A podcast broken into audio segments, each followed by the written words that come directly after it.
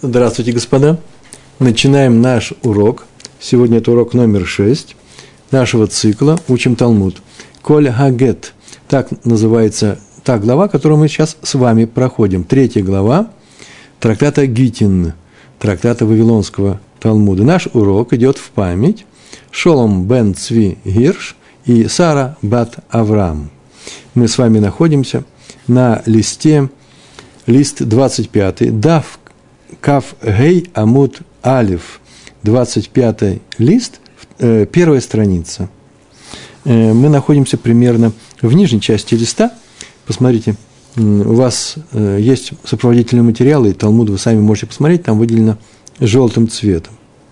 На предыдущих уроках, уже два урока, сейчас будет третий, вот два урока назад, мы с вами начали серьезно заниматься темой брера. Брера уточнение постфактум, э, после действия. Э, эта тема встречается довольно-таки часто вот в, э, у нас здесь, в проблемах с гетами. Часто она встречается в совершенно разных местах. Например, приводится, мы уже говорили о нем, еще будем говорить о таких случаях, когда человек должен сделать кидуш. Для этого у него должно быть, должно, должно быть вино суббота. Перед субботой он приготовил себе вино, он его купил, и он от этого вина еще не отделили десятину. И начинается суббота, он уже не может отделить эту десятину, или же у него нет соответствующих сосудов чистых, для того, чтобы это сделать, все происходит во времена храма, когда была ритуальная чистота и нечистота, э, и нужно было все это э, отделить труму, например, сейчас я скажу, что это такое, и отдать Коэну. И Коэн должен был употреблять только чистое вино. Нет у нее сейчас ничего. Э, десятины. Что такое десятины? Прямо в двух словах, потому что об этом будем говорить подробнее чуть попозже. Э, все, что, все плоды, которые произрастают в Израиле э, у еврея, они должны, ими можно пользоваться, в частности, их кушать, только в том случае, если от них отделили некоторые, э, некоторые святые части. Э, первая часть – это трума, то, что дают коэнам. Мы будем говорить, в каком количестве, минимальном. Э, вторая часть – это массер решен. Массер – это десятая часть, тот же корень, что эсер. Массер решен отдавался э, левитам, на иврите левиим. Его ели только левиты. Э, третья, третья часть называется массер шейни, второй массер. Э, его отделяли для того, чтобы его нельзя было нигде есть, кроме как в Иерусалиме во время праздников, когда приходили туда все евреи. Э, и можно было бы съесть его. Когда можно было бы съесть э, э, эти плоды, если их выкупили деньгами, стоимость. То есть этот массер, который мы отделили, прям физически отделили, мы откладываем в сторону, оцениваем, сколько, оцениваем, сколько это стоит, эти деньги откладываем, теперь мы их проедим э, для нужд праздника во время праздника в Иерусалим, на территории Иерусалима, а эти плоды становятся обычными. А все остальное уже можно, в принципе, есть. Я назвал самое главное, там есть еще отделение. Так вот, он не успевает ничего, это, ничего этого сделать. Вопрос, но он может сделать это мысленно. Прям такую формулу сказать. Вот я сейчас отделяю, есть определенные формулы, как он отделяет, и это вино выпить а после субботы уже отделить. Вопрос стоит такой, можно ли так сделать? То есть, как бы физическое отделение, которое произошло позже, э, мы берем и ретроактивно переносим, называется постфактум, да, или задним числом, на якобы на момент, когда он это делал, э, эти слова произносил. Для чего? Для того, чтобы он мог выпить это вино и сказать, чтобы мы сказали, что он это отделил, вернее, отделит но мы сейчас считаем, что уже сейчас отделил, а потом все это закрепим. Это называется э, брера. Брера – уточнение, как, из каких частей стоит наше вино, где трума, где масса решен, масса решени и так далее. Можно это делать или нельзя. То те люди, это был спор, великий спор между Танаями, великими учителями эпохи составления, э, составления Мишны, были школы, были отдельные танаим, которые говорили «ешь брера», а именно можно так поступать. В определенных случаях можно, в определенных нет. Другие говорили всегда, третьи э, говорили, что никогда нельзя так делать. В частности, с законами, которые выходят из Торы. Гет, который мы сейчас, о котором мы сейчас изучаем, они это законы Торы, не законы мудрецов, которые дополнили, а это прям законы Торы. И здесь Эйнбрера. Э, так мы с вами говорили, и вот этим вопросом мы продолжаем заниматься. Что еще у нас с этой темой продолжаем заниматься? Э, ешь брера – это есть брера. Можно делать постфактум, и переносить уточнение, которое будет потом, на э, начальный момент. А другие говорят эйн брера, и уточнений делать нельзя. Ну, и, э, теперь мы вспомним, о чем вообще. Чем мы вообще занимаемся? Мы занимаемся тем, что подходим к концу комментария первой Мишны, нашей третьей главы трактата Гетин. Э, в первой Мишне были, было, было сказано, что любой гет должен быть написан уже во время написания. Он дол, человек должен знать, кому он будет давать. Он должен написан лишма, какой женщине, какой мужчина. Если это пишет Софер, он должен знать, кому и э, кто будет разводиться. И Мишна говорит, прям так с этого начинает. Если гет не написан для конкретного для конкретных людей, для конкретного развода, то он не кошерный. Э, э, пасуль называется, он пасульный, он не кошерный, он не годится для развода. И тут же Мишна спрашивает, какие эти случаи? И мы, мы проходили в двух словах, прям скажу, одним словом скажу. И там было четыре случая. Первый случай, когда гет вообще был не написан для, для развода, но имена там как раз такие, которые должны быть вот этому человеку, чтобы развестись с его женой. Вторая вещь не кошерного гетто, посульного, гетто, который не годится, не пригоден, это когда муж написал своей жене гет, но не разводится, а другой его горожанин, э, земляк попросил его этот гет. Ну, не пропадать же, дорогая бумага, э, дорогая работа Сойфера, человек, который написан, пишет этот гет. А у него такое же имя, такие же имена, имена его личные по отцу, и такое же имя его жены, как и у человека, который написал этот гет. Этот гет для них не годится. Третий случай, когда э, э, человек э, пишет своей жене гет, э, а у нее две жены, раньше это разрешалось, и э, обе они полные тески. И он написал гет для одной из них, а потом передумал и решил развестись, развестись со второй. На этом гете все написано уже готов для того, чтобы развестись с любой из них. Этот гет не кошерный. Причем так говорится всегда. Более того, не только такой гет был не кошерный, как в первом случае, но и во втором. Более того, не только такой гет не кошерный, посульный, который был во втором случае, но и в третьем. Три случая. А потом идет совершенно удивительный четвертый случай. А именно, человек приходит к Соферу и говорит, напиши мне гет, у меня есть две жены с одинаковыми именами, личными по отцу – Э, напиши мне гет, а с кем я захочу, с тем я разведусь. Этот гет тоже не кошерный. И возник вопрос, очень серьезный вопрос. А почему он не кошерный, собственно говоря? Ведь он же собирается развестись с, одной из этих жен. Он не отменяет ничего. Потом что решит, то и решит. На основании чего? На основании того, что, например, ешь брера, а именно, почему бы факт, когда он примет решение, с, которой из них развестись таки, этот гет ретроактивно будет считаться выписанным, написанным в момент написания уже для этой женщины. Можно было бы так сказать для тех, для кого, у кого есть такой закон эйн брера, э, ешь брера, и можно это сделать, этот гет будет кошерный. Но у нас в Мишне написано, что он посульный. Это означает, что Мишна идет в согласии с теми мудрецами, которые говорят э, эйн брера. И еще уточнение. Вообще, в принципе, почти все, наверное, мудрецы так говорят. Почему? Потому что про гет так написано. Про гет написан так.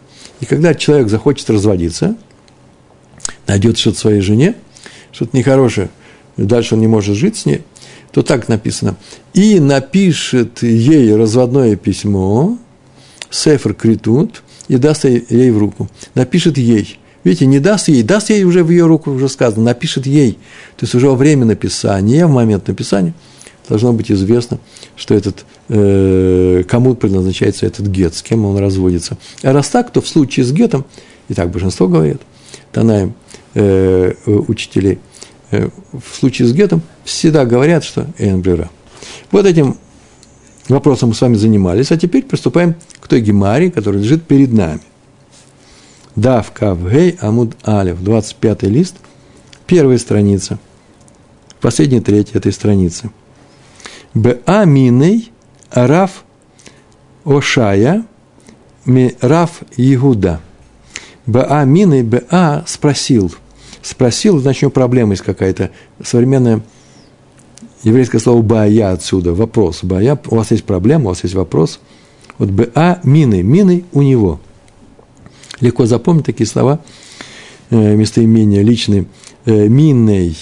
Если в конце стоит «юдгей», это значит, разговор идет о третье лицо мужского рода. В единственном числе «миней» от него. Рав, Рав Гошая. Гошая, видите, как я произношу, слышите, да? Гошая. Буква Гей и звук буквы Гей. Го Шая. Но можно говорить и о Шае. Я и буду говорить о Шая. Почему? Потому что в Талмуде этот человек – это один человек, он попадает, э, часто встречается и как с гей, и с, и с буквой алиф. Го Шая или о Шая. Потому что после алифа идет буква вав. Вообще такое правило. Э, мы уже знаем и говорили о нем. Э, если мы встречаем звук гей, его можно упустить, убрать. Поэтому в молитвенниках, где написана фонетика, лучше, конечно, не встречать этот английский H. Почему? Потому что многие заменяют его на Х и Г. Лучше вообще убрать этот звук. Вообще совсем. Э, так прямо говорить. Ашем, я сказал, да, можно сказать Ашем, Аман, э, Илель. Видите, там Гей и Лель. Но ни в коем случае, если, можно получить, если вы умеете говорить это Гей, если вы приехали не с, Укра... с Украины, тем более, Э, получается хорошо, но только ни в коем случае не говорите вместо него звук х или г. Поэтому никакая галаха – это совершенно это невозможная вещь. Нельзя так сказать галаха. Галахический вопрос. Аллахический вопрос. Аллаха. Или илель. Не гилель, не дай Бог сказать илель. А гилель. Если что по-русски сказать вместо Пушкин, ну, Мушкин. Ну, смешно, вы просто удивитесь. То же самое здесь. Э, поэтому никакая не хава нагила, гава нагила или ава нагила. Что у нас здесь? Беа мины Раф Ошая Мираф Иуда. Спросил Раф Ошаю у Рава Иуды. Это Раф Иуда, это Амора, это не Раби Иуда, который был, будет еще встречаться, э, Танай, э, это Амора. Э, мудре, Амураем – это мудрецы эпохи составления, составления Талмуда. Раф Иуда жил в Бавеле. Раф, Раби Иуда жил за много до него в Израиле, он был Тана. И спросил Раф Ошая у Рава Иуды. Он прям задает ему вопрос с законом. Сейчас описывает ситуацию, а потом спросит обязательно Май. Или Магу в данном случае. Магу – это значит, каков закон? Амар ли лафлар. Лафлар – это то, что сейчас на иврите софер или сойфер. Если вы так привыкли говорить. Писец – тот человек, который пишет с буквой «и», да, писец. Амар ле Лафлар сказал, какой-то человек сказал м- Соферу, человек, который пишет э, Ктубот, э, и Гетин, и Мезузы. Он пишет такие тексты. И он попросил написать ему гет. Так он ему сказал. Кто в напиши. Видите, все здесь очень лапидарно, минимальное количество, количество слов, потому что это учение.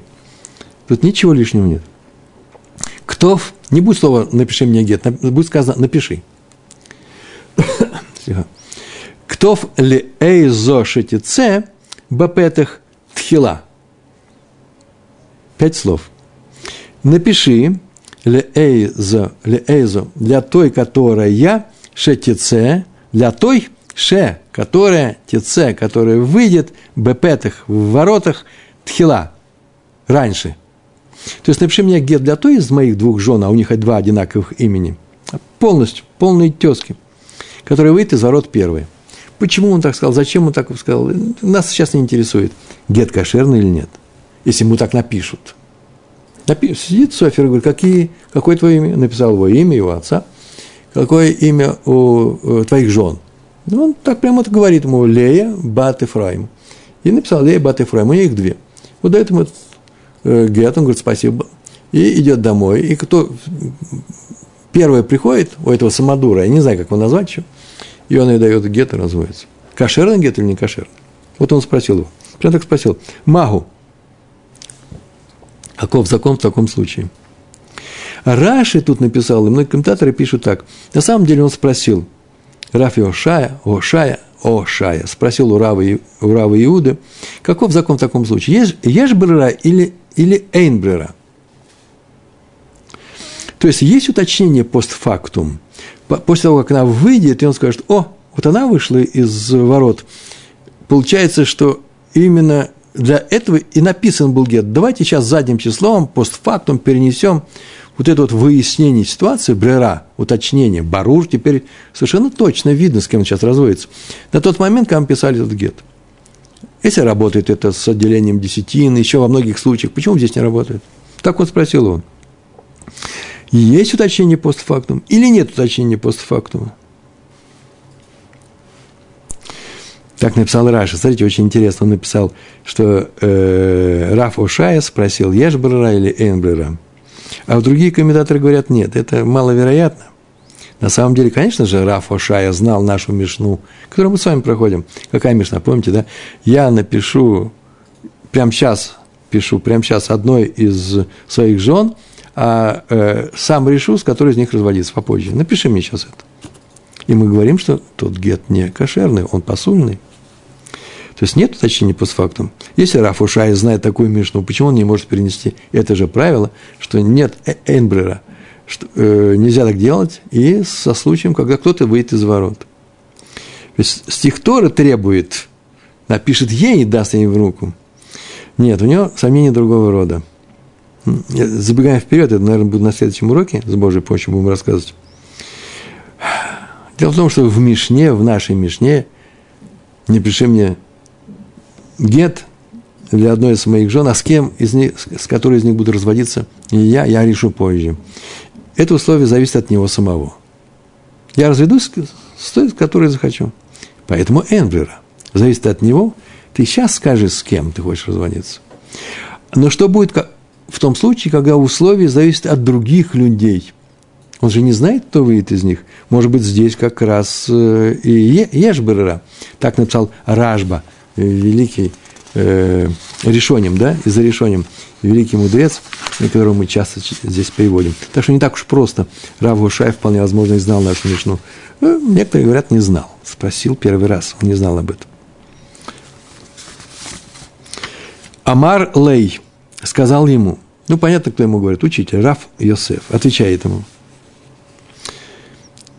Танитуга. Танитуга – это Тана, видите, тут Тафнун первые идут, да? Тана – это учили в Мишне. Мы учили ее, это не туго. На уроке первом мы с вами тоже учили. А именно, Ятер Микен, Ятер Микен, у нас приносили Ятер. Ятер Микен, больше того, прям цитата идет из нашей Мишны. Амар ле лафлар, ктоф ле эзе шерце агареш. Пасуль легареш бо. Повторяю, сейчас мы сейчас повторим все это и скажем все слова. Я термикен, более того, потому что это был случай, это случай был четвертый, четвертый случай, и тоже он будет э, посульный. Амар Лилафлар сказал человеку, у которого есть две, две жены, и они полные тески между собой, сказал э, Соферу, «Ктов леэзе шерце агареш. Напиши для той, с которой я захочу, с, с, кем захочу, с тем я и разведусь, агареш.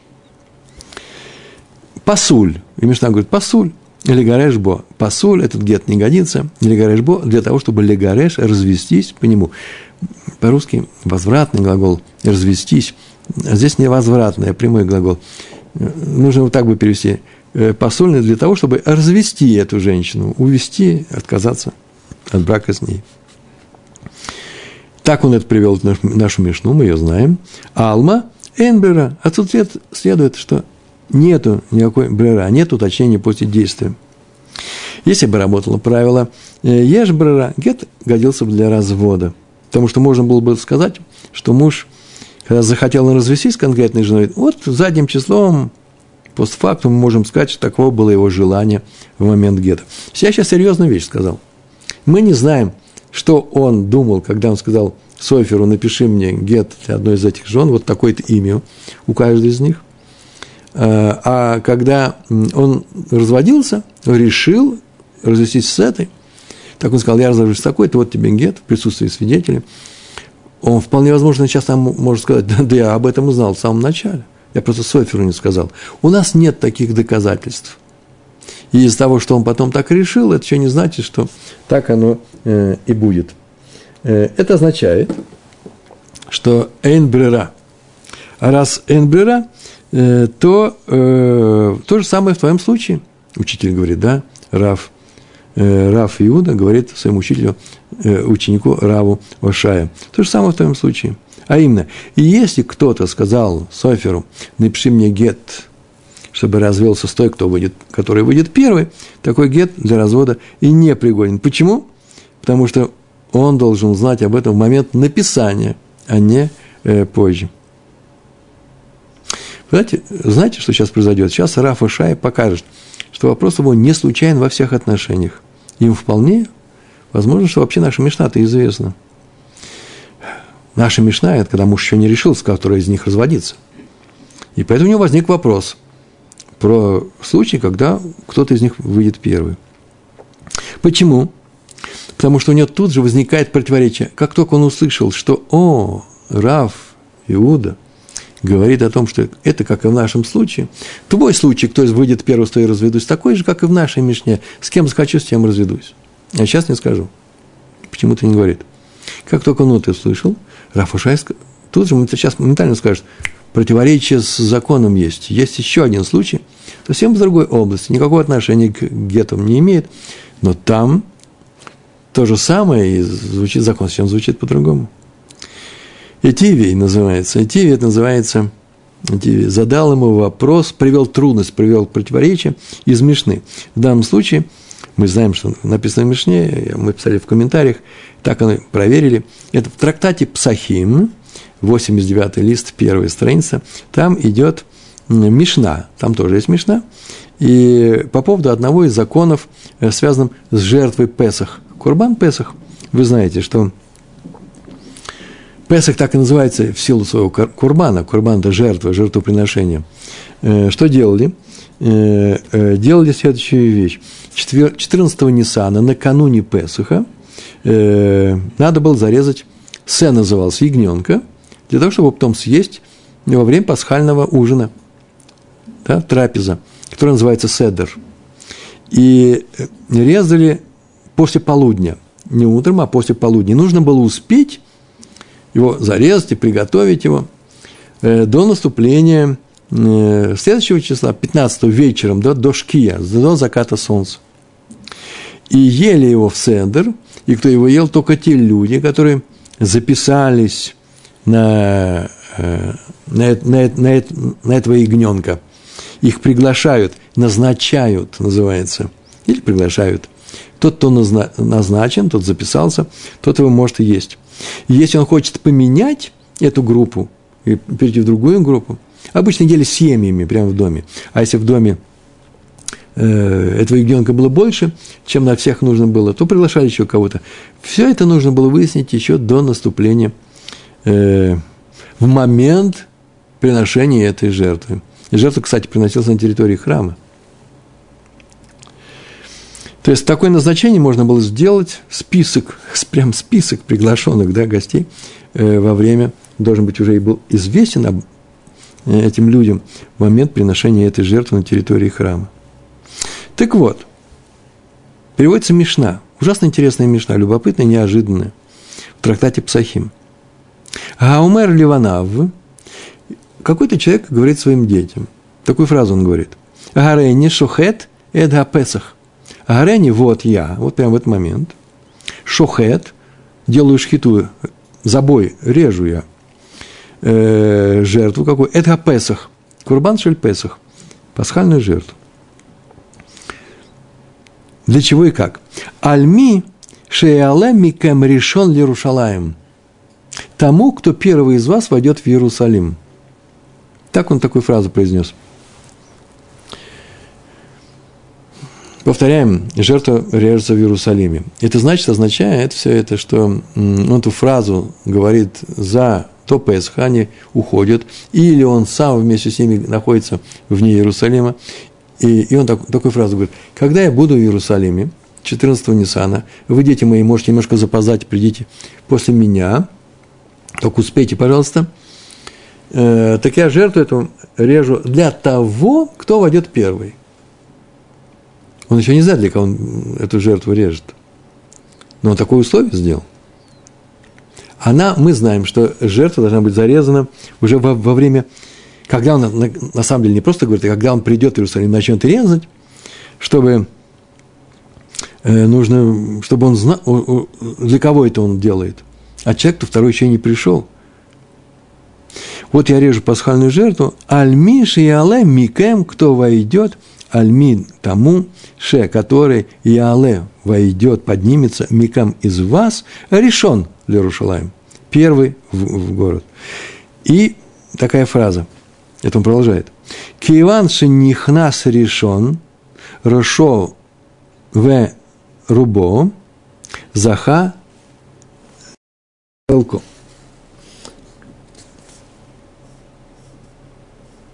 В рубо, в рубо. Кайванше. Обычно это, знаете, в большинстве случаев из-за того, что в данном случае это будет когда, как только. Я заряжу тому, кто войдет в первый из вас, в Иерусалим, и как только он нихнас в, войдет, как только он нихнас в Иерусалим, ну, на самом деле, в, э, решен первым, Рошо Верубо. Голову и большую часть своего тела. Они, может, вообще соревнуются. Там, может быть, э, фотофиниш у них будет. Каждый из них хочет, чтобы этот курбан был ему. Вот они такие взрослые дети. Это мой курбан. Это я вас буду назначать.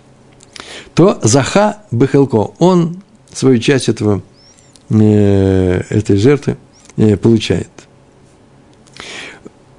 У Мезахе эт Ахав имо. И удостаивает своих братьев с ним. То есть он еще и будет выполнить функцию от меня, мою функцию отца. Он вас всех назначит. Вы будете считаться назначенные им. Это может быть взрослый сын. Хм, взрослый сын. Кстати, между прочим, в трактате Надарим сказано, что эта Мишна, в трактате Надарим Вавилонского Талмуда сказано, что эта Мишна из трактата Псахим Вавилонского Талмуда имеет в виду как раз маленьких детей – несовершеннолетних, которым можно есть вообще-то жертву даже без назначения, хотя и сам, вот из самой Мишны это не видно. Ну, это маленькое такое замечание, потому что я сейчас сказал, взрослого сына он назначает на свою отцовскую функцию. Что мы сейчас только видим? В э, у мез, э, умзахе, на самом деле нужно сказать, ну, умзахе говорят. Под, под мемом есть шва, который произносит м или м. У э, умзахе – это Эхав, Ахав и Мо. И своих братьев он что делает? Э, он их, э, Ахав и Мо удостаивает, что а теперь они тоже назначены эту жертву. Как видим, в этом случае правило сбыра, с уточнением постфактум, работает. Ешь быра, есть уточнение. После того, как жертву зарезали, отец не уточнил в самом начале, кто владелец этой жертвы – но уточнение произошло после того, когда выяснилось, кто из них, из этих детей, из основи, первым вошел в Иерусалим. Как и сказал, обусловил, да, сказал отец. Так, так отсюда мы это видим. Раф Ошая не согласился с, э, с Равом Иуды, который сказал, о чем ты, мой сын, говоришь? Во всех случаях гетто Эйнбрера. И он привел пример. Э, про Псахим, про жертву Песах. И сказал, оказывается, то же самое, все то же самое. И там тоже надо бы назначать во время э, забоя этой жертвы, как и во время написания, кто бы нужно знать, с кем будет разводиться. И в то же время там все равно есть брера, есть, это можно делать. Ну, я не знаю, вот нужно ли это говорить, я написал на всякий случай, может, сейчас скажу, может, сейчас получится. Дело в том, что Раша объяснил, что из языка этой Мишны видно, что отец назначает владельцем этой жертвы одного из них. Кто-то войдет первым, а он уже назначит остальных. Меня это не волнует. Ритва, великий ученый, он дал немножко другое объяснение. Отец назначает того, кто войдет первым, еще не знает это, но если ешь брыра, постфактум, то можно так сказать, что он, вот как, что будет, действительность покажет, кто из вас хозяин этой, этой жертвы. Тот, войдет первый. Я его сейчас назначаю. Ведь я сейчас назначаю. Нельзя сказать, что у меня нет своего мнения. Я прямо сейчас вслух, вслух могу сказать об этом. Я вам и сказал об этом. Потом нельзя сказать, что я пишу, как там с гетами, да? Я прямо говорю, нужно назначить, так я назначаю. Тот, кто войдет первым. Но мало того, как только войдет первым, и сын назначит остальных, отец может так сказать, я назначил его и назначаю тех, кого назначит он. Так сказал Ритва. И никакого противоречия с законом Торы, с требованием Торы, чтобы этот, э, чтобы этот курбан, эта жертва уже было известно, кто на нее записывается. Нет, момент забоя, когда делает это движение отец или кто-то, кого он назначил вместо себя, посланца, чтобы он это сделал, шойхит, э, все было кошерно, все было сделано правильно, он уже назначил и сына по ритва, и кого, и тех, кого назначит сын в будущем. Получается, э, что здесь явное противоречие. В нашей Мишне про гет Эйнбрера нельзя сделать уточнение, назвать имя жены, для которой пишется гет, после действия, после написания гета. А в данном случае здесь можно. Маленькое замечание. Вообще, на самом деле, тоже непростая вещь. Что это вдруг Раф Ушая пришел с таким странным вопросом?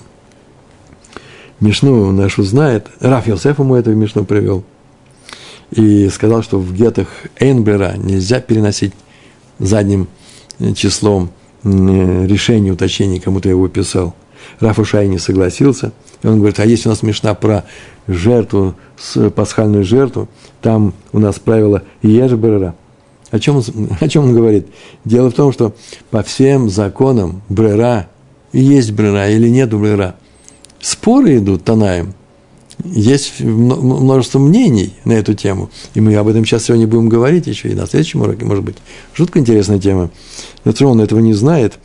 Э, вот это, вот это недоумение выскажет Абая. Он что, не знает, что есть споры на эту тему? Почему же он о том, что гет с гетом Эйнбрера, э, э, он возражает и говорит, есть противоречие, оказывается, в Псахим э, Ешбрера. Есть спор. На этот вопрос будет ответ дан в соответствующем месте.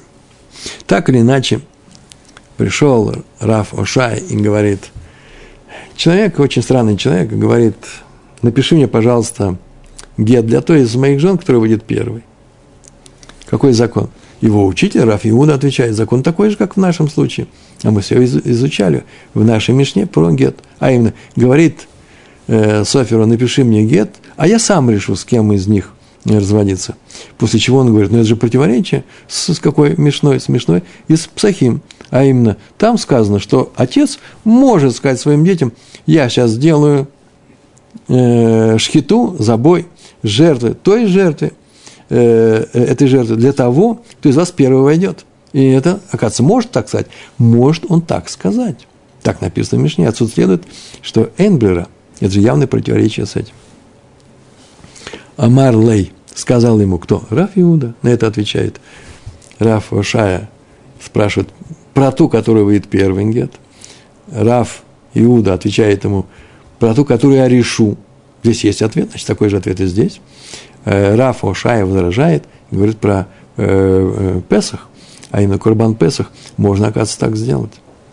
Он ему отвечает, Ошая, Бри, Ошая, сынок. Так он ему говорит, учитель ученику. Ошая, Бри, Бар – это сын, Бри – это мой сын. Мой сын. Ма иньян псахим эцех гетин. Какая связь между псахим и гетин? Что общего между ними – по-русски так звучит, я так и перевел, что общее между пасхальной темой и гетами. На самом деле немножко сложнее. Ну, не сложнее, а просто интереснее. Это иврит, это святой еврейский язык. Ма иньян. Какая тема? Что общего? Псахим эцегетин. Ма иньян. Что делает псахим в гетах? Не просто, что они равноправны, нет. Что ты привел псахим для гетов, ты хочешь выучить из закона про Песах закон про геты, так не делается. Я сейчас покажу, что так не делается. И вроде можно было так сказать, на этом остановиться. Нет. Сейчас он еще интереснее скажет. Он сейчас скажет, забегая вперед, что с гетами у нас видно, что это вопрос э, про брера. Есть брера, эн брера. Можно это сделать, нельзя. А в законах про курбан тот, тот закон, который сейчас ты привел, тот случай, он вообще никакого отношения не имеет к уточнению постфактум. Смотрите, как он сказал. Га итмер Алла. Об этом законе, га, так вот ведь Итмар говорит, говорится, сказано на тему Мишны из трактата Псахим, Прям там, в Гемаре, Мишна приводится, а потом написано «Амар Раби Йоханан». Сказал Раби Йоханан. Он сейчас скажет о том, что от, почему отец сказал это детям. Кто первый войдет в Иерусалим, тот и приобретает свою часть в жертве и распределит всем остальным. Амар Раби Йоханан. Что он сказал? Кдей Лизарзан Бамитсва, э, Бамитсвот – он сказал, Амар Раби Йохана, где-то, это идет такое маленькое сокращение, Лизарзан Б. Мицвод. Где, чтобы, он так сказал, чтобы, Лизарзан, Лиздарес – это быть очень подвижным, э, успевать, э, торопиться, спешить, делать правильно и спешить. А Лизарзан – Лиздарез, да, торопиться. А лезар, лезарез – торопить кого-то. Лизарез – это значит поднять его и искать быстрее, быстрее. Лизарзан – их. Он так сказал, чтобы поторопить их бамицвод, с заповедями. Во множественном числе, но я написал здесь единственным, с выполнением заповеди прийти в Иерусалим пораньше. А давайте, между прочим, исправим и напишем, что э, заповедями, с выполнением заповедей у нас теперь будет.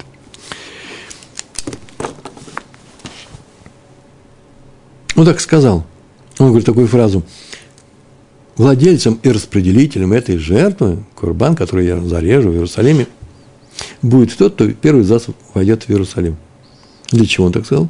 Чтобы они поторопились друг перед другом, чтобы они вы, вы, э, выполнили эту заповедь. Почему нужно поторопиться? Да потому что все происходит 14-го Ниссана – после полудня. Им нужно вообще очень здорово спешить, чтобы выполнить все это. И для этого он такую фразу сказал.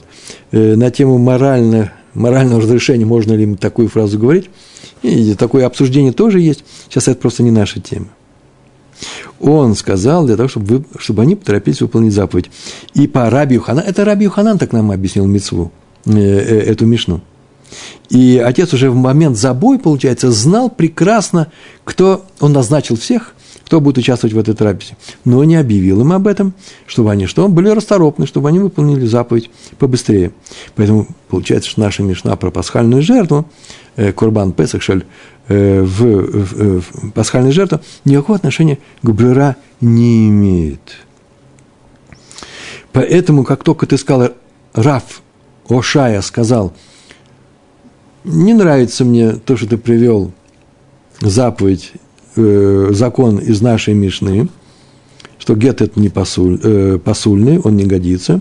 Почему? Потому что нету брера. Потому что в, в Песахе мы видим, есть брера, все то же самое. Почему? Да потому что ты неправильно прочитал эту Мишну. Там есть еще объяснение Раби Юханана. Мишна э, никакого отношения э, с, э, с Брера не имеет. А вот интересно, вот есть еще такая вещь, я немножко записал, может быть, нужно будет подробнее написать. Если по Раби Йоханану наша Мишна не говорит на тему Брера, то что в ней нового? Зачем она пришла? Если мы знаем, что он заранее все сказал, а их только поторопил, где есть новый закон? Что нового здесь сообщается? Один из ответов, их есть несколько. Ответ Ритва дал. Он так сказал, если вообще сообщается очень важная вещь.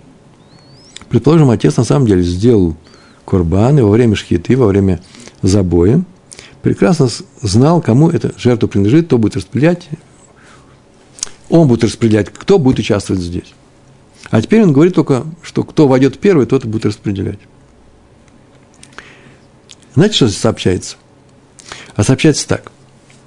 Следующая вещь. Предположим, отец назначил, а потом передумал. И теперь говорит, вы знаете что? Кто войдет первый, тот и будет распределять. Ведь в нашей Мишне написано, что это нормальный курбан, это нормальная фраза. А теперь мы такую фразу говорим. Ой, может быть, в таком случае то он передумал, и теперь на самом деле все не так будет. Так вот, отвечаем, нет. Скорее всего, он так сказал, в большинстве случаев, для того, чтобы их поторопить. Вот о чем говорит наша Мишна. Вот для чего она пришла. Что даже если у нас есть подозрение, что он передумал, чтобы мы знали, что на самом деле это не происходит. Еврей прекрасно знает, что в момент шхиты э, должны быть уже быть сделаны все назначения. А сказал он только для того, чтобы до окончания времени забоя да, шхиты остается очень мало времени, несколько часов буквально. И если они живут вне Иерусалима, и он им сказал это еще заранее, во время шхиты, уже находясь в Иерусалиме, э, он их распредел, э, назначил, они бегут, торопятся и делают фото-финиш в Явских воротах. Вы были в Явских воротах? Нет, нет, еще недостаточно, нужно на территорию храма еще войти. Нет, как раз Явские ворота. В город нужно было войти. Кто первый войдет в город, он сказал. Это и был город. На самом деле, немножко не в этом месте, сейчас немножко другая. У нас география города. Ну, какие-то ворота, они э, устроили спортивный финиш. Так он сказал, что не знаешь, что это не, не касается, э, не касается нашей Мишны, не касается темы Брера. И еще Раф Юсеф, мало того, что сказал, привел слова раби Йоханана, он еще сказал такую вещь. Доказал, показал. Он так говорит. То же самое можно прямо с самого языка нашей Мишны вывести. Смотрите, написано «Дай-ка нами декатаний». «Дай-ка», «дай-ка» – это называется грамматический вывод из языка. Можно сделать нами то же самое декатание из того, что учили. То же самое можно выучить из самого языка нашей Мишны. Какую фразу он сказал? Киван шенихнас решен рушо вырубо захабы хелко. Как он сказал, да? Кто первый из сыновей войдет в Иерусалим, вошел в Иерусалим, э, внеся свою голову и большую часть тела, он приобрел свою часть в жертве, да? И что дальше сказано? У ме за у мезахе эт ахив имо и удостаивает своих братьев вместе с ним, назначает их. Такую фразу он сказал. И Амарта Бишлема. И если ты говоришь, удачно говоришь, Бишлема, это значит правильно говоришь. Что говоришь? Да мнингу маикара шапер. Да, если ты удачно говоришь, это уже забегая вперед, говорит удачно. Если ты говоришь, да, что Амнингу назначил их – Гейва в конце, это значит третье лицо множественного числа. Их назначил Маикара изначально Шапер. Все очень удачно. Все сходится. Что значит сходится? И если ты говоришь, что их он назначил во время трапезы, а, а во время забоя, а только сказал, чтобы их поторопить, с самого начала он сказал, что понятно, почему остальные братья уже назначены для того, чтобы есть с первым человеком. Он их назначил. Что делать сейчас в остальных братьях будет? Очень тонкий момент. Смотрите. Эла, но и Амарта дело амнингу. Но если ты говоришь, что он их не назначил, а только назначает, назначение будет выяснено только когда кто-то из них первый выйдет, войдет, и он назначит их. Если он их не назначил во время шхиты, во время до забоя или перед, ним, то возникает трудность. А именно, какая трудность? Ляхар шхита ми комит, комитамну, что после ляхар шхита, после шхиты ми разве, разве назначают, разве назначают э, участников э, шхиты? Это не может быть. То, что нужно назначать во время шхиты, э, приписал, это учится из э, из стиха книги Шмот, 12 глава, 4 стих. А если дом будет меньше, чем нано для ягненка, то такой-то будет порядок записи. И там такое слово, такое слово э, ким, э, маэт, буквальный перевод слов такой. Если уменьшится, пока есть ягненок, бьето, пока он есть. То есть э, ягненок должен быть живым во время назначения. Толкование слов уменьшить себя, отказаться от участия в трапезе группы уже назначенных можно только до забоя. Только ничего нельзя сделать. Так вот, что мы сейчас с вами получили с вами? Мы с вами получили, что вся проблема в остальных братьях. Это называется дайка, выводится из языка. Допустим, что тот, кто войдет в город первым, он, назна... он, он уже назначен отцом, отцом постфактум.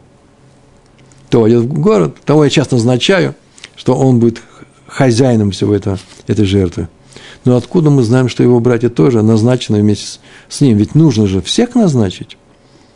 Отец сказал только про первого. И добавил, что как только он войдет, этот первый назначит остальных. Получается, что если ешь никто их и не назначил. Даже им ешь можно взять и постфактум перенести его решение. Вот он вошел первым – да, скажем, что это имелось в виду, когда он резал. Да, согласен. Отец согласен. Но почему нужно постфактум приносить его еще и его решение? Этого первого. Понятная проблема, да? Он назначил только от э, этого сына, но не всех остальных. Поэтому из этого языка мы видим, что только он не сказал, что кто из вас войдет первым, получит жертву получит свою часть, второй, третий, четвертый, это ничего этого не сказал. Он говорит, первый. А он уже всех назначит. И отсюда мы видим, что назначение должно быть что? Чтобы всех остальных братьев ввести в этот список, это назначение должно быть что? Когда? Амингу. Должно быть во время шхиты. И еще одно доказательство Гемара приводит.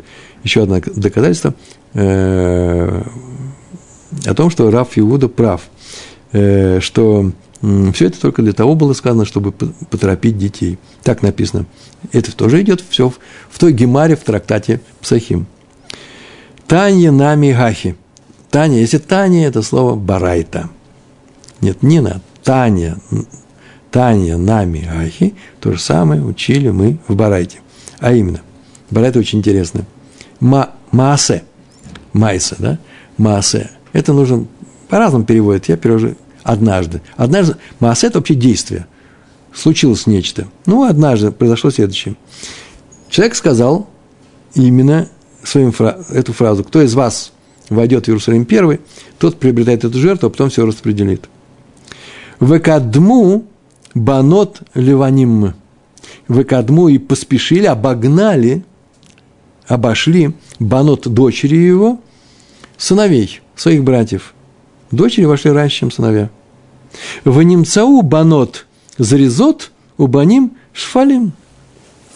И получилось в немцау, немцау нашлись, да, и получилось так, сама, это бар, продолжает Бара это говорить, и получилось так, что дочери, что зарезот, проявили большую расторопность, молодцы, у ваним шфалим, а э, сыновья шфалим – это – лентяи, да, проявили ленивость, э, ленность, ну, лень. Отсюда следует, что, ой, это же наш случай. И не написано, что эти дочери начали распределять ничего. Нет, просто было сказано, все то же самое, как у нас, только было сказано, вот и молодцы. Это означает, что он их э, сам и назначил э, э, своих детей на эту жертву до ее забоя, до шхиты, но сказал эту фразу только для того, чтобы их что, поторопить. Все вот это все, что сказал сейчас Раф Юда, в ответ на недоумение э, Рава Ошая, он привел Мишну из Псахим и продолжение всей Гемары. Она в двух местах слово в слово написано. Э, и на этом сейчас заканчиваем урок, только нужно сказать несколько слов. Краткая схема урока.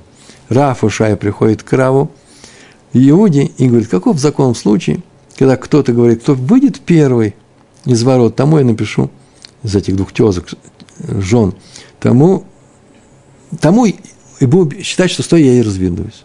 Какое здесь правило? Ешь брара или нет брара? Раф Иуда отвечает, закон такой же, как в нашей Мишне. про того, кто попросил написать гет, а он уже потом захочет и решит, с кем разводиться. Не это посульно, э, это не делается. То же самое и в твоем случае тоже не делается. Почему? Потому что э, эйнбрера. Для гетов правило ешбрера не работает. Эйнбрера. На это Рафа Шай возражает. Но у нас есть Мишна про жертву, о которой было сказано, что он объявляет детям, что режь жертву только для того из них, э, кто раньше других войдет в Иерусалим, а уж он назначит всех остальных.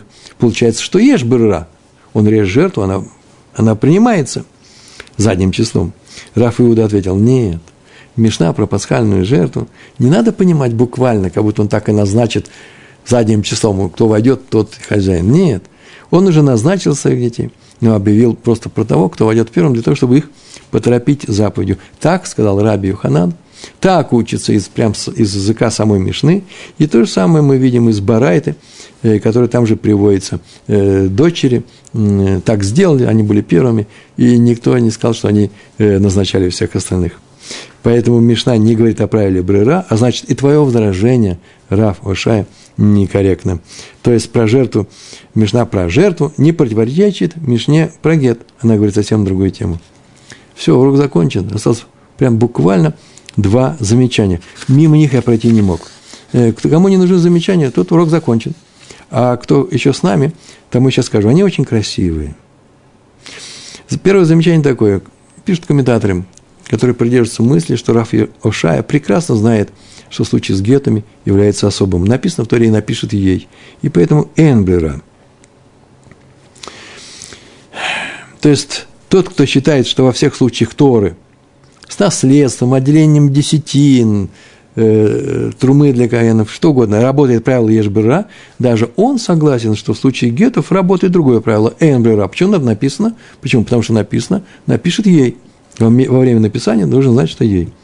Почему тогда Раф Ушай возразил Раву Иуде, приведя Мишну про пасхальную жертву?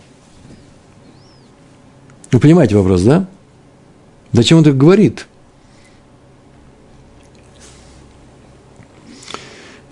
Он же прекрасно знает, что пасхальная жертва может быть сама по себе, а геты для всех, большинства людей, эйнбера.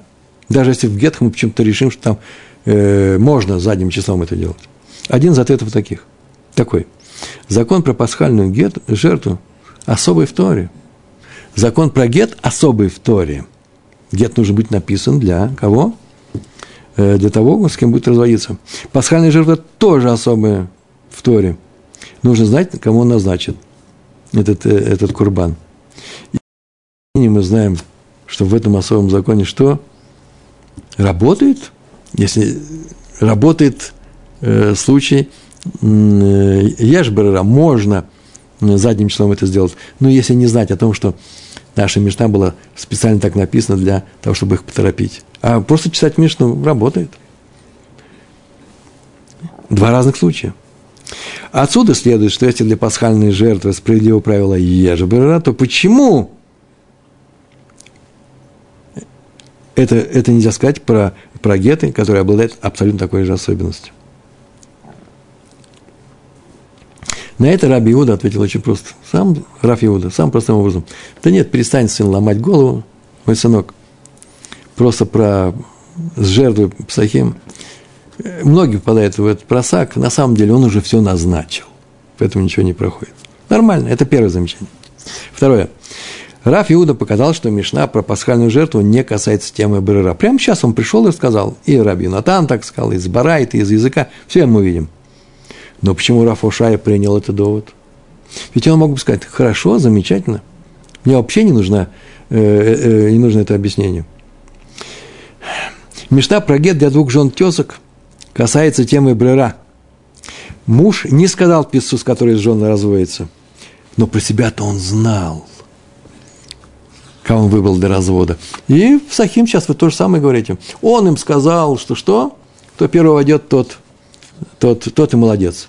Жертва принадлежит ему. Но про себя-то он знал, что он всех распределил. То же самое. Один к одному. Так что вообще-то это э, такая же история. Ответ. Нет, нет, нет. Подобия здесь нет. Это не та же самая история. Для того, чтобы сделать курбан Песах, можно просто знать, тот, кто делает его, вот отец, кого он назначил. А потом объявить во время сеуды, во время трапезы, за седром, перед седром. Все, во время забоя он это сделал, во время шкиты. А во время написания гетто, составления гетто, это не проходит. Почему? У нас здесь есть еще один человек, Софер. Софер должен знать, кому он пишет этот гетто.